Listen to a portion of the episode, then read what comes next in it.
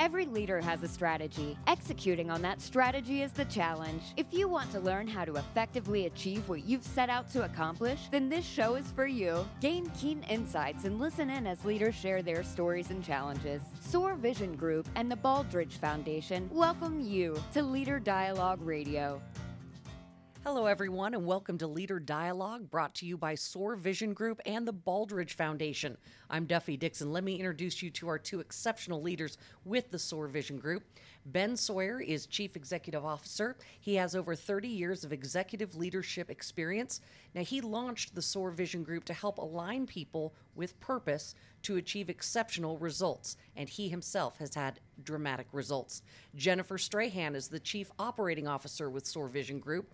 Jennifer is partnered with more than one hundred healthcare systems and businesses across the U S. She, too, helps them transform their strategic and administrative operations. Our special guest this week is Colonel Gemini Majkowski. She is a leader, strategist, and change agent with more than thirty years combined healthcare experience in the private sector and the Department of Defense. She served in the U S. Air Force and is now currently a reserve officer. Welcome, Colonel. We really appreciate you joining us. Thank you for having me. Now, you are going to talk about something that is pretty interesting. This is not something we've talked about before, to the best of my knowledge. Right. And this is about cybersecurity when it comes to businesses and specifically healthcare. Yes. So, Jim and I are excited that you're here today. So that people don't know that I've had the privilege of getting to know you a lot over the past year, and your expertise in just about everything is always fascinating, um, with, of course, your background and and just you're a hoot to be around as well. So you guys are in for a treat as we, we talk today. But, yes, yeah, cybersecurity, so very relevant for everything we've been going through within healthcare. A lot of organizations, and I think a lot of people don't always recognize or realize just how significant the trade-offs are when we start to think about healthcare and all of the technology we have available, but at the same time, um, the potential trade-off with security. Right.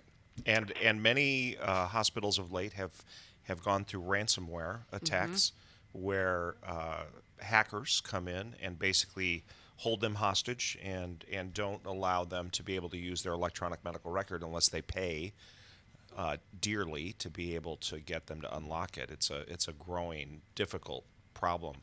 So maybe... Yes. Yeah, so oh, Gemini, ahead. I was going to ask if maybe you could actually share a little bit about just kind of the impetus for what this is, why this is so important in healthcare. Well, it, I think it, it's very important and it's very relevant because of the trajectory of where healthcare is. If we think about the healthcare landscape with the uh, cost of healthcare escalating, um, you know, it's projected to be at five over five trillion in in twenty twenty-one, I believe, at nineteen percent G D P, and we've got challenges of access to care. Um, and also changes in reimbursement.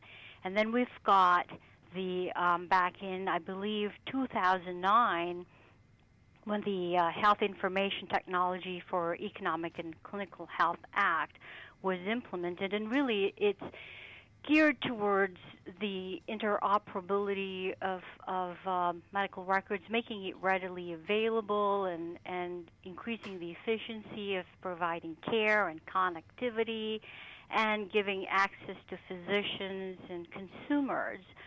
But the unintended consequences to that is that with the push of this HITRUST Act was the second, third order effects of hospitals not really being able to or ready for for the um, implementation. There were some ch- challenges. Mm-hmm. Um, some of the systems were, you know, legacy systems connected to medical devices, and, and then we had some vulnerabilities. And so it's very important because some of the consequences of this, as, as we looked at, is, you know, patient safety. Um, as as um, Ben mentioned earlier, you've got ransomware attacks, malwares, and all these um, phishing, spams, um, and access to uh, healthcare being targeted with the intent of stealing medical records. And why is that? Why is that important? I mean, I think I was reading something about back then when they used to steal your Social Security, it cost about a dollar. Lately, I guess it's dropped about fifty cents or twenty-five cents in black market. But if they steal your medical record, it's got all your information as an individual that they can then sell in the black market for hundreds of dollars, and someone can take your profile and then use it for whatever nefarious act they want to do. Um, and then as we continue to move towards the digital age, right, making everything accessible, um, all these medical devices and Internet of Things, the things that, for example, we wear um, that monitor health Um, and wellness, these expose us, not only the medical community, but us, the patients, the consumers, to all these nefarious characters and whatever they want to do with our information, be it for um, for profit financially, or if they want to target someone that's of significant importance and what they want to do with that information. Sounds like a, a suspense movie that we can literally jump right into. Yeah, it sounds scary is yeah. what it sounds like. And, you know, Jennifer and I have talked about this. You know, there is this push, and we've all heard about it, to put everyone's medical records online or, or within a secure system, right? Mm-hmm. Make everything computerized.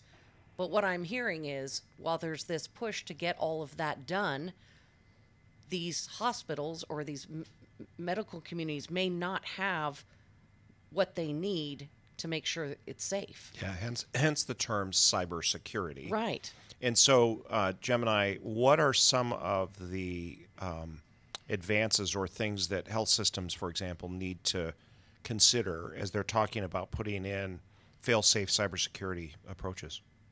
Well, what I've I've learned, and, and this is really fascinating, and I've I've learned that there are several um, cybersecurity frameworks that are out there, and actually government to protect the what they call the critical infrastructures. Um, when this started happening, it, it's it's not just impacting healthcare. I mean, it actually started way back. I think twenty fourteen was the year of the hack when, you know, finance, retail, healthcare, entertainment industry was hacked, right? Yeah.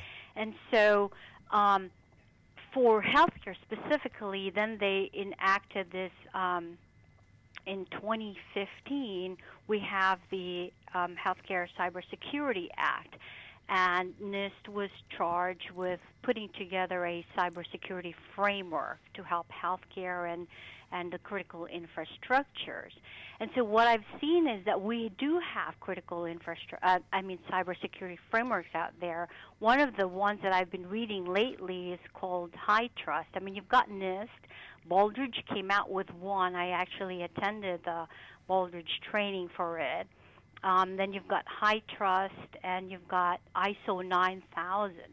But the question I had is, um, we do have these cybersecurity frameworks that are being used by these different companies, and I think if you look at HITRUST website, they there was uh, information that they put out there that about eighty percent of healthcare systems or facilities have HITRUST, and so and that's great. But from what I've been reading a lot about it, it's more of a what I call a um, a cyber-neutral framework, if you will, or sh- from a strategic standpoint. I mean, it's it's it's great to have it, and the questions I have are, how do we know it works? Is it effective? Mm-hmm. Right. And if it's effective, then why do we continue to have cybersecurity breaches? So if you look at the database from H H S and its O C R, and I, I just look at it, every day we continue to see healthcare systems, not just hospitals, but physicians group, um, insurance companies, they're, they're getting breached. And so what is it that is, why is it continuing? What are we missing? Right. It, So it's interesting because a lot of a lot of healthcare systems, and to your point, this isn't just about healthcare, it's every single business, yes. you know, small business, large business, et cetera.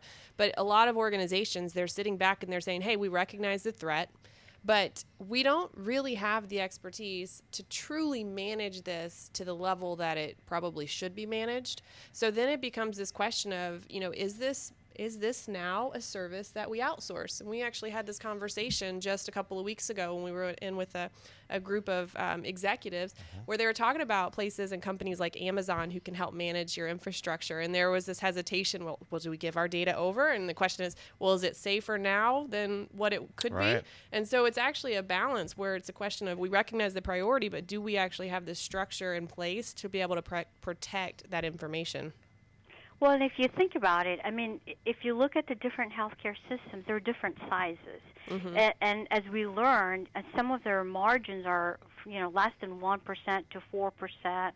And if you look at small, small, medium to large, and then there's the challenges of trying to just remain viable with mm-hmm. all these cost containment pressures. And if you were the C E O or the healthcare, you know, the C-suite of that hospital system, and you've got this act you have to balance, how would you prioritize it? And is it is cybersecurity important? Yes. I mean, we think about patient safety. We think about the what happens when that records are out. But it's not, I don't think it's an easy problem. I mean, we have to look at it from the perspective of the senior leaders and the patients and the resources that's available to them. And you're right. I mean, some of the readings and research I've I've read is that they are starting to outsource it. There's all these companies out there that are offering um, assistance. Um, But it's not just a silo approach. And I think we you look at it from a Baldrige perspective, right, when we think about the approach that Baldrige has of the integrated systems. Right. If you look at it from a silo approach, then then we're just relegating it to, okay, I T system, I T folks, and C I S O. This, these are the things that we need you to do. But from a organizational standpoint, you need to look at it from a holistic approach and say, we need to educate our consumers, we need to educate our staff, and they're already they're doing that. Some facilities are doing simulation. Um, but it takes a while to change the culture, whether mm-hmm. you call it a cyber safety culture or cyber awareness culture. It, it takes a while to do that, and you know the most common um, problem that we have, or what they call the attack surface, is is your is our personnel, human beings, and changing the behavior of you of, of our staff and everyone involved to not click on an email. Phishing is, is very common. If you see that, phishing incidents, right. hacking incidents. So we have to change our culture. We have to educate our staff and get our physicians and our patients on board. Right. So um, a couple clarifications for the listeners. Um, you talked about narrow margins, one percent maybe to four percent. And you you uh, mentioned earlier in your discussion the High Tech Act, um, which was funding um, these electronic medical records. So for the listener, there was this impetus and some money to go along with it uh, for health systems to make this transition. However, these are very, very expensive uh, engagements. So, Gemini, it's not unusual for a large health system to pay upwards of fifty million dollars, right, for a, a electronic health uh, um, implementation. And then when you add cybersecurity on top of it, it actually can have really deleterious effects on bottom line EBITDA. Is that what you're referring to? Yeah. So, so to, to just to go back briefly, the High Tech or Meaningful Use Act was sort of a stimulus package where they gave, I think, depending on which article you read, it, the range was between twenty-nine billion dollars to thirty-six billion dollars stimulus package, and And it was the implementation of it was multi-phase, like from up to five years. But I can't remember. There was an article I, re- I read, and I wish I could quote the name of the author, but he used it as a like a carrot and stick approach. Right. Um, here's the funding, but if you cannot execute it within five years, well, now you're going to start paying penalties. so then what happened when that um, came out, I, some of the hospitals, I believe it was about ninety, ninety-five percent of their budget was spent on executing this, but with five percent of that only in cybersecurity. Um, also, if you read HIMSS, um, HIMSS was, there was a survey on how much budget have these institutions allocated for um, cybersecurity, and I think it ranged from between um, one to six percent. Um, and, of course, each institution, as we've talked about, regardless, it's going to be based on their size. It's going to be based on their resources that's available to them. But also what we found with that is a vulnerability within the healthcare systems and these institutions are the lack of experts. Cybersecurity mm-hmm. um, is not the same as, you know, having um, information um technology staff. I mean, it's a it's a different kind mm-hmm. of mindset, and it's a different kind of skill set, and so it, it's it's a convergence of all these vulnerabilities and threats and uh, lack of resources that are all coming together. So what do we do with this? And and it's not easy. I mean, the cybersecurity frameworks that are out there, they're actually geared to be also multi-phase implementations, and so uh, that sort of helps the institution. But as Ben, you mentioned, I mean, this is it's resource. You need resources, um, and there are, as we know today with the healthcare landscape and the challenges, we don't have that much resources available. Right. So that's really helpful. Thank you for that. A couple things for the listeners. Um, Gemini is describing uh, a, a couple different organizations. Earlier you heard NIST. Yeah. NIST stands for the National Institute of Standards and Technology. It is where the Baldrige is housed. Um, and as as uh, Gemini has talked about, the Baldrige looks and helps organizations deal with these kinds of things comprehensively. And as you know, the Baldrige Foundation is a partner of this Leader Dialogue program. So that's that's what's bringing all this together. Um, Gemini also uh, referenced HIMSS. HIMSS is the Healthcare Information and Management Systems Society. Uh, it is uh, all the chief information officers in healthcare and all the other people that are essentially involved in that, including uh, senior leaders that come together to talk about anything healthcare management system related, basically. Um, so there are these forums and these you know, regulatory bodies and so forth that are trying to tackle um, this problem.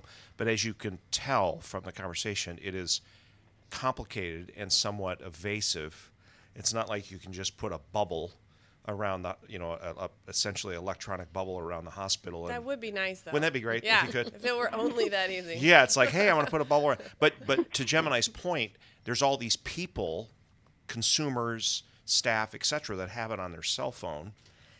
Right, so it's not it's not just around an entity. It's actually so, out so there. So let's talk about that perspective, because there's out there's also a push and a presence from the consumer market to say, hey, we want technology. I think Gemini, you shared with me in the past that there were um, studies by Deloitte and Accenture when they talk about, hey, what do consumers really want in healthcare, and it's they want personalized care, they want clear communications during their visits, and they want to be treated like a human. And interestingly enough, I think you also shared, that was, I think, a De- Deloitte study. And then you also shared with Accenture that they talked about they want access to care, they want appointment management and prescription refills electronically. So we're coming to the point to where a lot of our, our consumers actually don't necessarily want to be in face-to-face if they don't have to be. And that a lot of, a lot of individuals, I think you've all, I was, she sent me some information to read up on, so I've been studying. Um, she, always has, she always has to point out how much she I do, studies. Are I you do. Getting that? All and all the, the books she reads. Mm-hmm, it's, mm-hmm. it's really just, you're just, really fortunate to be around me. Although I'm, I'm watching her head grow actually as I'm sitting next to her. It's really it's a fun phenomenon. Yeah, it is. You know, so, but, that headset's not going to fit much longer. I'm just telling you right now. I think it's already getting small. Is it hurt? Yeah. Well, I mean, and I think to add to that, I mean, you know, Internet of Things. It's really broad, isn't it? But yeah. we don't think about, if you think about it and you look at what you have in your person, that anyone can hack and access. I mean, everyone's, I'm wearing Fitbit, and Fitbit helps you monitor, you know, your exercise level and all of that. Um, now we're also going into tele telemedicine. Yes. I mean, all this, this we're we're in the virtual world right now. It's kind of yeah. I love sci-fi. Um, I used to watch, you know, sci-fi, Star Trek, and when they use those tricorders to, oh, to yeah, fix that's great. Them. Well, we're heading that way. I mean, we've got nanotechnology. We've got all sorts of technology. If you look at the internet and what they're doing, and you look at what Apple is, is, is putting out there and all these different technology companies. Um, and you're right. I mean, as as consumers, we want convenience. And one of the things, and I think it was a RAND study that that I read back in twenty fourteen. See, that she reads studies, some, too. That's why you guys are friends. I'm getting it. It's all making sense now. And and, and, and that as sometimes the consumers, you know, they would, the trade-off is, I want convenience, so okay, then I'm going to let go of security. Well, you mm-hmm. just open a loophole there. Yeah. Um. And, and it, one of the things I'm looking at is that it was a Cisco study that said that the Internet of Things devices is projected to reach twenty point eight billion by twenty twenty. That's not far, Mm-mm. right? And that the cost of cybercrime is supposed to rise from three trillion dollars, which was back in twenty fifteen, to six trillion dollars in twenty twenty-one. That's not far. Wow. And our cybersecurity spending is expected to exceed by one trillion dollars. And so think about that. And and and if we can we really prevent it from happening? Not necessarily, but can we mitigate it? I think there's strategies, not just using cybersecurity framework, but actually as an institution, as, as an organization, what are the strategies that you can execute, understanding your threat landscape that is relevant to you as an institution, your size, your location. It, we need to think like those cyber hackers, if you will. I mean, what do they want out of you as an entity, as an organization? And how can you make it difficult for them to to get that? I mean, mm-hmm. it's really, what is the end game? What are they looking for? And what strategies can we use? Um, which goes back to, if I was an entity, and I think, again, Ben, you mentioned about, about um, the Baldrige framework, right. alignment and integration. I mean, if you look at the A D L I approach in the Baldrige model, which stands for A, approach, D, deployment, and then learning and integration.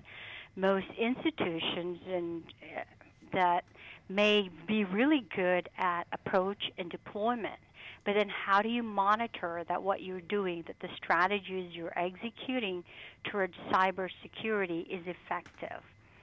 Um, I just I, there's a great book that I was reading um, about The Failure of Risk Management by Douglas Hubbard. It's a really great book. If if you know, it's called The Failure of Risk Management: Why It's Broken and How to Fix It. Right. Um, it debunks what what is are commonly used out there, the tools that are commonly used for managing and, and measuring cybersecurity. It, it's very interesting. I mean, not cybersecurity, risk management. Right. You know, the heat maps, the mm. the different tools that we use. That says, you know, the occurrence of likely, most likely, unlikely. If if you're really, what he's really saying is, and Jennifer, this goes back to what you and I have discussed, and is that we need something. If you're going to have a measurement, you ha- it has to be quantifiable, and if you're going to make decisions based off of that, then it can't be something as subjective as is it likely to happen, most likely. Least likely, mm-hmm. it's got to be using whatever um, statistical analysis tools we have. And and he was talking about uh, a different um, um, tool that they use for, and it's called the Monte Carlo analysis. I think it's called mm-hmm. Monte Carlo yeah, analysis, right. which is most commonly used by actuarials and, and finance industry. Well, why can't we use that and apply it? Um, All right. So, Gemini, um, what you're going over is actually evoking a few questions here around the table. We're going to start with uh, Duffy. Well, I may be backtracking here. I just had a question as as a as a healthcare consumer or as a patient. Uh, is there anything I should be asking or I should uh, be wondering when I go to my doctor? Or, you know, I know a lot of doctors now say, hey, sign up for this portal mm-hmm. and I can send you all your test results. That's a great point. And I was like, I don't think I'm going to do that because then the information is on my computer. And if I get hacked and, and if my information gets out there, I mean, there could be some real consequences because I think you know, the sacred the sacred trust between it's just between the doctor and me, um, you know, and now I, I just it just this is a game changer and it's been happening. This mm-hmm. is not new. And you're right. As people say, can I just renew my prescriptions or can you just leave me a message of my test results? You know, it's almost scary because I think there's a false sense of security among not only consumers, but even even healthcare and just workers. I don't think we realize. We were talking about this a couple of weeks ago, Ben. You mentioned, you know, had I, whenever the internet kind of first started doing, you could do consumer purchases. You're like, yeah. I'm not putting my credit yeah. card out there. Now we do it and we don't think about it. Right. But how often do you get emails saying like, oh, this company was hacked and your information, oh, and, you need and, to change passwords. And by I mean, the way, I got a call one day that said uh, from my credit card company that said, did you just check into a hotel in Italy? Yeah. I You're said like, no. I wish. Unfortunately. I said no, I'm I'm here in Atlanta and they're like, okay, that's what we, we thought. Your your card has been hacked and reproduced and somebody's using it. I mean, so we had that, and someone just went to North Carolina. I'm like, man, you're gonna do it, do it right. Go yeah, to Italy. Exactly. So, so Gemini, in terms of helping to parse this for the, the listeners, respond first to Duffy's question, then I have a, a follow up question really about digital health. But go ahead. So, the, the way I look at it is, one, we our information is out there. If you Google yourself. You know, whatever you do, you do. If you bought a house, or your information is out there, right? Right.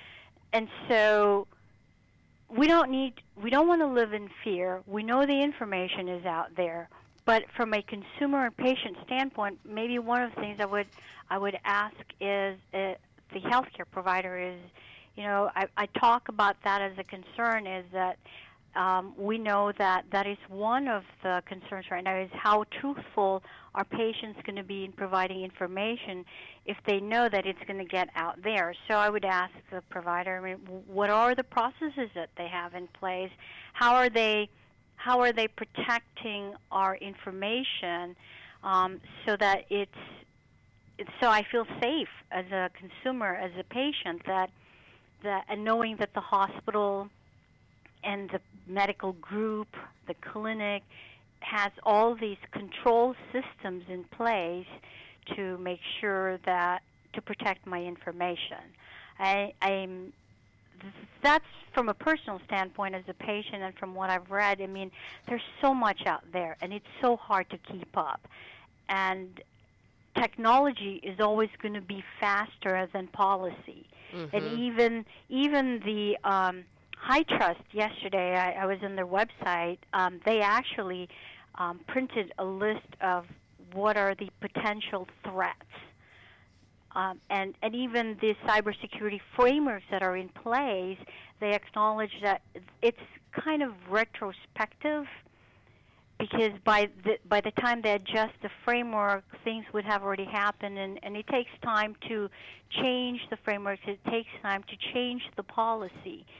But at least we know, and as a patient, I would know that I'd be comfortable knowing that they are, they do have processes in place to protect my uh, information. Um, right.